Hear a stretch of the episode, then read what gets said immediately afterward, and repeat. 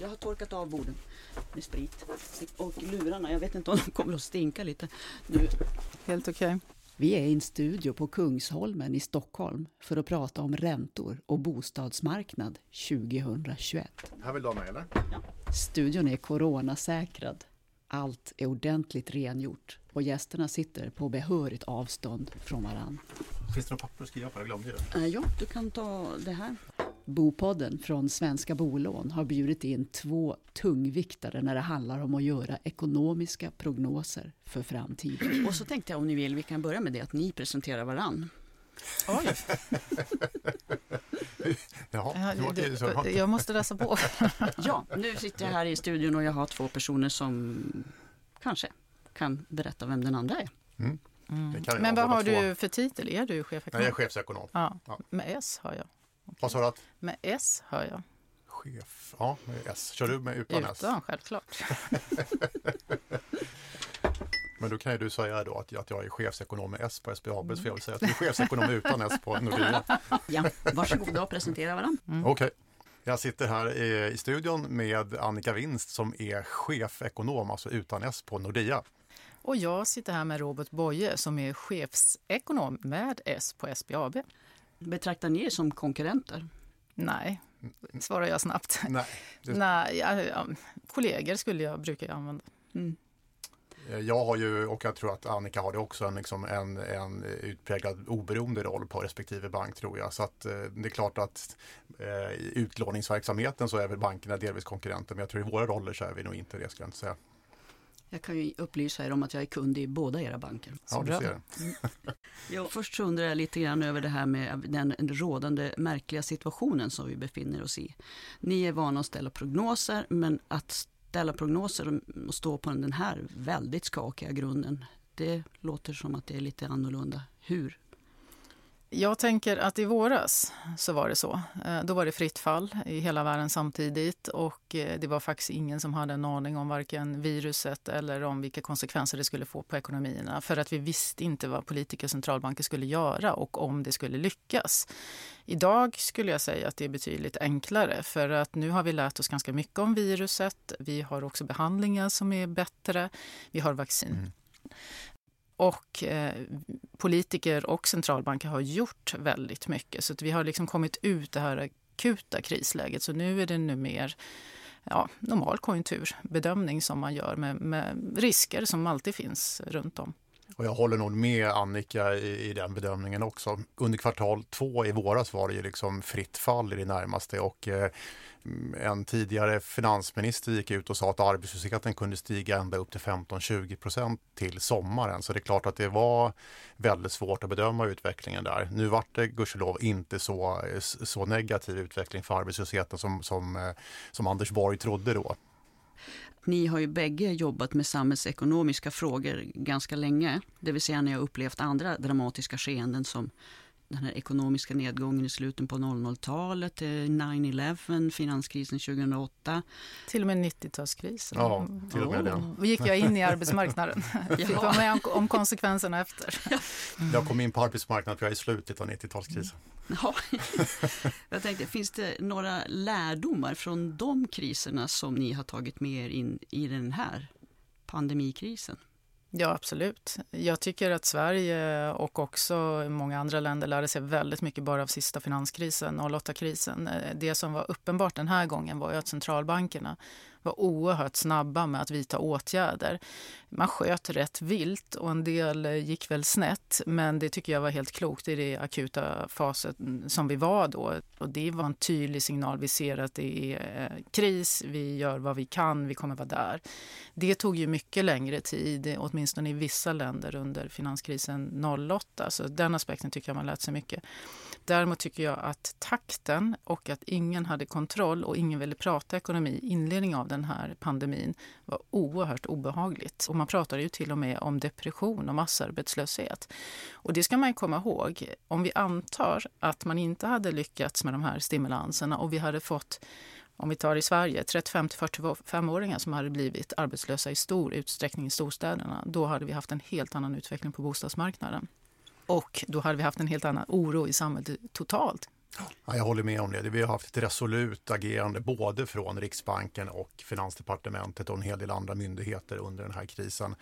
Man kanske inte har gjort allting exakt rätt och så har man fått kanske tvingas skruva lite på vissa åtgärder i efterhand. Men det var extremt nödvändigt att man var snabb med de här åtgärderna och det har man varit. Det är viktigt att påtala att de här delarna som går dåligt, krisbranscherna, om vi tar kultur, idrott, hotell, restaurang, taxi och så vidare, det är 3,5 procent av BNP. Det är alltså en väldigt, väldigt liten del. Medan till exempel exporten som beror av världshandeln är närmare hälften av BNP. Och den har kommit tillbaks. Så vi pratar väldigt mycket om det som går dåligt och så pratar vi inte om det som går bra. Och vi har kommit tillbaks en bra bit och, och min bedömning är att vi, vi kommer ha en sidledes resa nu. Arbetslösheten kan stiga lite grann det här fjärde kvartalet möjligtvis. Men sen går det åt rätt håll. Det finns flera olika penningpolitiska åtgärder att ta till för att försöka få fart på ekonomin igen. En som Sveriges centralbank, det vill säga Riksbanken, har använt sig av genom åren är att sänka reporäntan, eller styrräntan som man också kallar den. Och när den sänks, då brukar även bolåneräntorna följa med neråt. Men man har ju också gått in och det som vi kallar QE, kvantitativa stimulanser och då köper man andra papper, obligationer. Man köper statsobligationer. Sen har Riksbanken vidgat det så man köper också företagsobligationer, eh, bostadsobligationer. Säger Annika Winst, chefekonom på Nordea. I slutet av november så meddelade Riksbanken att de inte sänker reporäntan utan lämnar den oförändrad på noll. Istället har de, som Annika berättar, valt att stimulera den svenska ekonomin genom att utöka sina köp av obligationer. De kommer att spendera 700 miljarder kronor fram till slutet av nästa år. Robert Boye, chefsekonom på SBAB, säger jag tror men det Riksbanken vill åstadkomma med detta det är att man vill signalera att räntorna kommer vara låga under många år och i synnerhet i ett läge där man inte verkar vara beredd att sänka reporäntan heller. De har låst fast vid tror jag. Så att det, så att det är inte konstigt att man gör det här. Men om vi tänker på bomarknaden som våra lyssnare då är tämligen intresserade av. Jag läste en artikel där du Robert säger att den har gått bra, vilket man ju som amatör trodde inte. Jag trodde det skulle vara tvärtom, att den skulle störtdyka. Mm, nej, det trodde faktiskt inte vi på SBAB. Det var ju mycket diskussion om vad som skulle hända på bostadsmarknaden eh, under inledningen av, av coronapandemin här där eh, flera prognosmakare sa att nu kommer bostadspriserna falla rejält. Jag gick ganska snabbt ut, eller vi på SBAB gick snabbt ut, vi sa att vi tror inte på det. Så länge inte arbetslösheten tokrusar. Eh, och även om den har gått upp så har den ju inte gjort det. Det här betyder ju inte att vi fick rätt i våran prognos, för vi hade inte kunnat drömma om att bostadspriserna egentligen skulle gå upp så mycket som de har gjort här under året. De följer lite under april när man inför de här sociala restriktionerna. Det blir svårare att gå på bostadsvisningar och sådant. Men efter det har ju eh, har inte liksom bostadsmarknaden bara återhämtat sig utan har liksom, den har rusat i det närmaste. Vi har haft väldigt stora prisökningar framförallt på villor under året. Varför? Varför? Ja, och då frågar man sig hur kan det komma att bostadspriserna ökar så pass mycket i ett av de värsta ekonomiska åren en liksom svensk historia. Och det är väl lite en sån här 10 000 kronors fråga. Men en trolig förklaring, eller två egentligen, det är att för det första så har man omvärderat sitt boende. Eh, Boendet har blivit mycket viktigare under coronapandemin. Och för det andra så har man inte kunnat konsumera lägga pengar på en hel del andra saker. Vi reser inte utomlands. Man har inte gått lika mycket att handla skor och kläder. Visst, till viss del har man kompenserat det via näthandlande. Men så båda de här faktorerna tror jag åtminstone har bidragit till att, att man har eh, kunnat hålla uppe bostadspriserna på det sättet man har gjort och till och med ökat det som är lite otrevligt då om den här hypotesen är rätt det är så vad händer då coronapandemin då avtar? Om vi har fått en relativ prisökning som vi ekonomer brukar säga på bostäder så skulle ju då allt annat lika den kunna gå tillbaka om vi börjar bete oss som vanligt igen efter coronapandemin. Eh, det vet vi inte.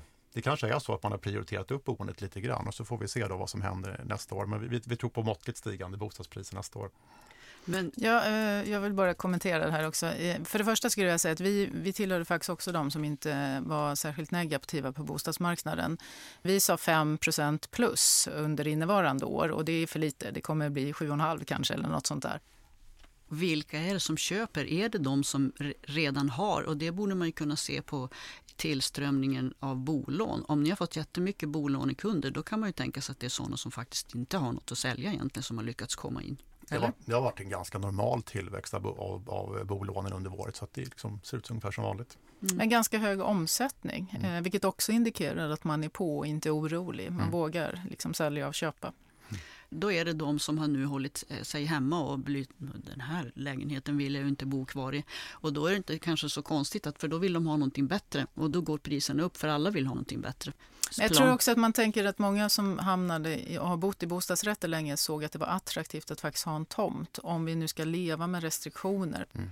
Vi såg här under, under pandemin att eh, i, de, i Bolis eh, sökannonser när folk söker efter bostäder att ordet kontor fanns med, finns med alltså under pandemin här, i 10 av alla, av alla sökningar på bostäder. Det är en jättestor uppgång i det sökordet. Hemmakontor alltså? Hemmakontor, det är klart att hemmakontor får man mest bäst plats med i småhus och inte i lägenheter. Ja. Jag tänkte just, visst är det småhus just som det har varit större efterfrågan på? Ja, vi hade ju en väldigt stor uppgång i fritidshusen också ja. när man insåg att man skulle vara hemma på sommaren. Ja. Jag tänker, ni pratade ju lite grann innan om vad, vad, som händer efter pandemin här och jag tror att det kanske finns en eh, risk eller chans, på vilken sida man är på, att vi får en del fritidshus som ska säljas om något år och kanske ännu värre hundvalpar och alltså det vi har skaffat oss nu under pandemin som blir annorlunda. För att det var inte riktigt det här man tänkte sig om man får leva mer normalt igen. Det tror jag också. Är det samma utveckling över hela landet? Alltså när det gäller bostadspriserna så har vi haft generella uppgångar. Vi, vi, alltså vi, vi tittar ju på sex olika regioner och där har vi haft prisuppgångar i samtliga under hela, hela året. Det som däremot sticker ut det är villaprisuppgången i norra Sverige som varit jättestor eh, och även fritidshusen. Så att det, men, men där, Stora tomter. Stora tomter. Eh, men vi, nu fick vi siffror här alldeles nyligen som visar att det faller tillbaka lite. Så vi, och normalt sett så, har, så är bostadsmarknaden lite, lite mer kall i slutet av året. Så att det, det, är ingenting konstigt. Jag tycker också att det finns ett par tankar till som man behöver tänka här. Och ett, ehm, i takt med att vi har haft de här stigande bostadspriserna så har också skuldökningen dragit iväg och vi, vi har en hög skuldökning. Och den oroar ju också. Till exempel så hade vi Finansinspektionen flagga för att om läget är som det är nu så kommer man inte förlänga amorteringsfriheten när den går ut i sommar. Och det är ju för att man är lite orolig för att man lånar lite för mycket och att man kommer få problem av det. Lever vi lite farligt nu då med att eh, vi får, eller bankerna gör det att det är amorteringsfritt och att räntan ligger ganska lågt? Att det är många som tar sig vatten över huvudet. Alltså när det gäller amorteringsfriheten som vi har nu som är temporär, den, den riktas ju till folk som som har bostadslån eller tar nya lån givet att de har beviljats lån. Däremot är det ju så att när bankerna gör kreditprövningen för nya låntagare så måste de ändå väga in amorteringskravet. Så det, jag tror inte att den här temporära lättnaden av amorteringskravet haft jättestor betydelse för efterfrågan och priserna på bostäder. Det den möjligen har haft betydelse för det är att de som har råkat illa ut, de som ändå har förlorat jobbet och sitter på, på, på bostadslån, eh, att de har kunnat klara av att betala på de lånen mycket enklare med amorteringslättnaden. Det kan möjligen också ha bidragit till att konsumtionsnedgången har blivit lite mindre eftersom man får en större ekonomisk marginal. Men det har ingen jättestor betydelse för efterfrågan, för det påverkar inte eh, efterfrågesidan. Svensk mäklarstatistik kom med sin senaste sammanställning den 8 december nu 2020. Och där kan man se att bara den senaste månaden, i november, så fortsatte priserna på bostadsrätter att stiga ännu mer. 1 totalt i hela landet. Och på villor i storstadsområdena så var det också 1 prishöjning i november. Så det vill ju till att bolåneräntorna inte börjar göra samma uppåtrörelse som priserna.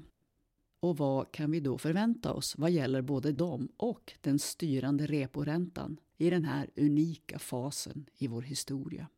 Robert Boye, chefsekonom på SBAB och Annika Winst, chefekonom på Nordea, är vana prognosmakare. Ja, reporäntan kommer ligga kvar på en låg nivå länge. Vi släppte en ny prognos häromdagen och sa att Riksbanken gör ingenting med reporäntan fram till slutet av 2022. Så länge sträcker sig vår prognos, det vill säga där händer ingenting. Och det är väl snarare så att om man måste sätta en sannolikhet på att de gör något så är kanske risken snarare att de till och med sänker än att de höjer. Eh, det är inte mitt huvudscenario, absolut inte, utan jag tror att den kommer ligga still. Längre räntor lite svårare för de sätts ju internationellt. Och eh, jag tror att om vi kommer ur den här pandemin eh, så har centralbanker runt om i världen eh, öst ut pengar, inte minst den amerikanska centralbanken Fed. Och det har man gjort för att man ska trycka ner räntorna för att man ska få igång konsumtion och behålla jobb och så vidare. Men om man är ute ur den här pandemin så kommer de inte vara riktigt lika angelägna om att trycka ner dem till extrema nivåer. Och amerikanska tioårsräntan till exempel, som ligger runt 1 den har varit uppe på 2 bara i slutet av 2019 och det är en dubblering. Jag tror inte att den europeiska centralbanken vågar släppa upp långräntorna på samma sätt. Eh, jag tror att Riksbanken kanske, eller Sverige hamnar någonstans mitt emellan.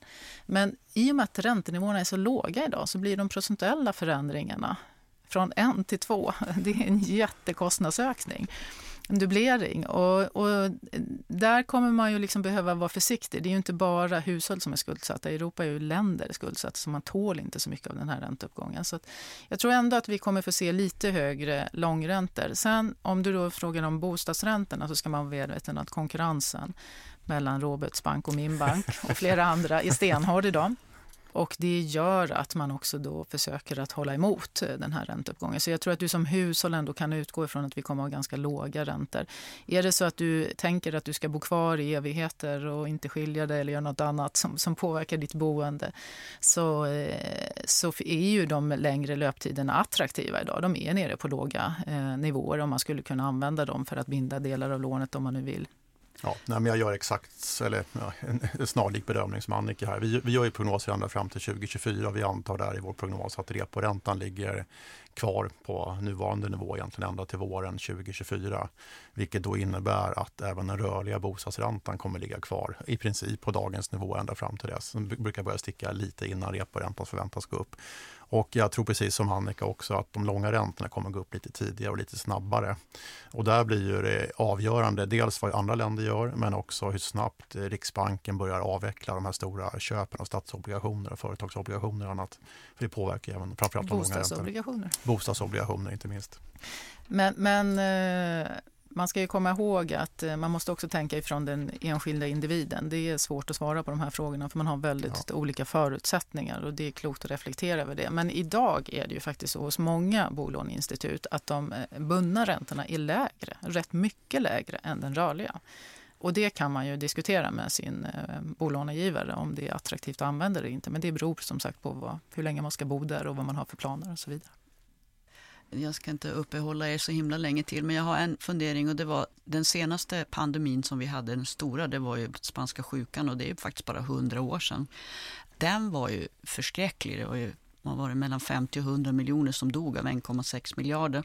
Och bankerna fanns ju redan. Jag menar Nordea fann, började 1820, va? Handelsbanken 1871 och så Swedbanks rötter. det fanns Nej, Nej ni är redan tonåringar i sammanhanget.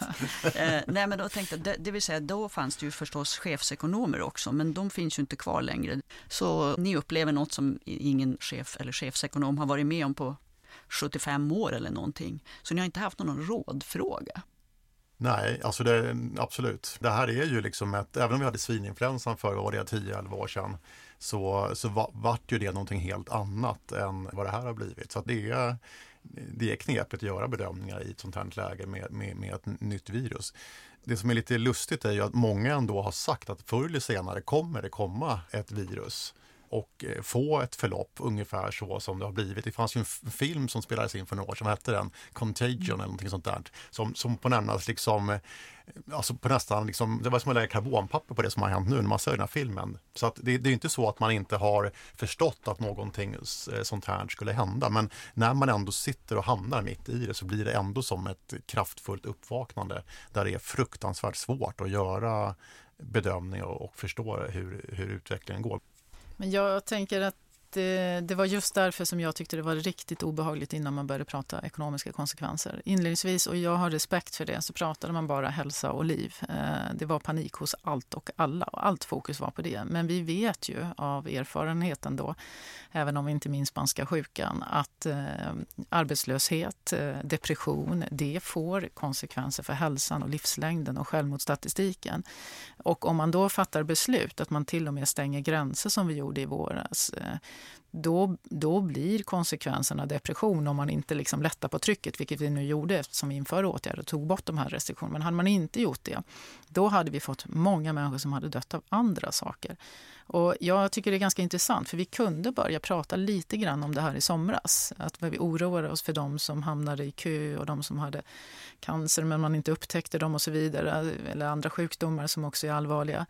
Men sen så när det eskalerar igen, då var den frågan igen död. Mm. Då blir det bara liksom åtgärder för att fixa eh, pandemin. Mm.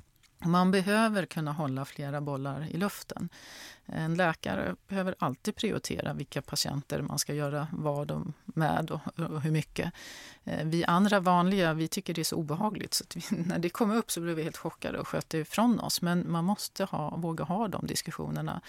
Och mm, jag tror det är rätt klokt att våga reflektera över olika frågeställningar. Det hjälper oss att när vi hamnar i såna här helt oförutsägbara situationer så har vi en plattform som vi i alla fall kan använda och som vi kan ha nytta av.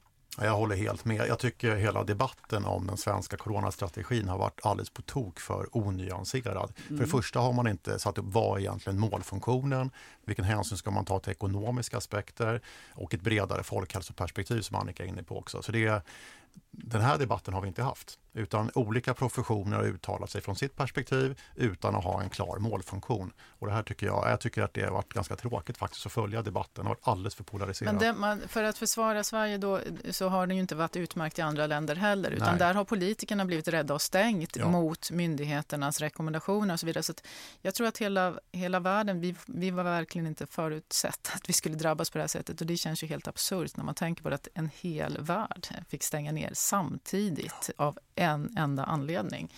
Och, och det, jag hoppas att vi kan dra lärdomar av det här. Hur kan vi hjälpa varandra i framtiden att dra nytta av våra misstag och eh, möjligheter på ett helt annat sätt och ha en dialog eh, där man plockar fram eh, ja, fördelarna helt enkelt. Absolut.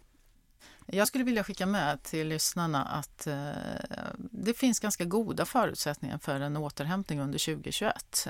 Vaccinet är faktiskt helt avgörande och då är Sverige ganska väl rustade. Hushållen kan börja springa ganska fort så fort vi tar bort restriktionerna.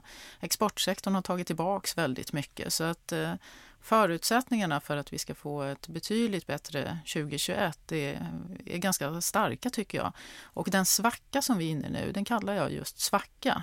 Det vi var i våras, det var en djup kris. Det är väldigt stor skillnad, så vi kommer inte alls drabbas lika hårt nu som då. Och det är viktigt att ha i bakhuvudet när man fattar beslut oavsett om man är privatperson eller företagare. Jag, jag gör samma bedömningar. Vi har haft ett tungt år bakom oss. Det var värre i våras. Det finns flera ljuspunkter nu. Vaccinet är ett sådant. Så att vi, även om det kommer ta lite tid och innan alla, alla grupper har hunnit vaccineras, så det, det finns ett ljus där borta i slutet av tunneln. Så folk kommer att ha råd att betala sina räntor? Absolut. Det kommer Riksbanken se till att de är så låga att de har, för annars har vi stora problem. Tack Annika Winst från Nordea och Robert Boye från SBAB för att ni ville vara med i Bopodden. Tack. Tack så mycket. Därmed är avsnittet med en framåtblick på räntor och bomarknad 2021 slut. På Bostadsrättsnytts hemsida hittar ni en rad andra episoder av Bopodden att lyssna till om ni vill. Jag heter Helene Almqvist och säger tack för mig.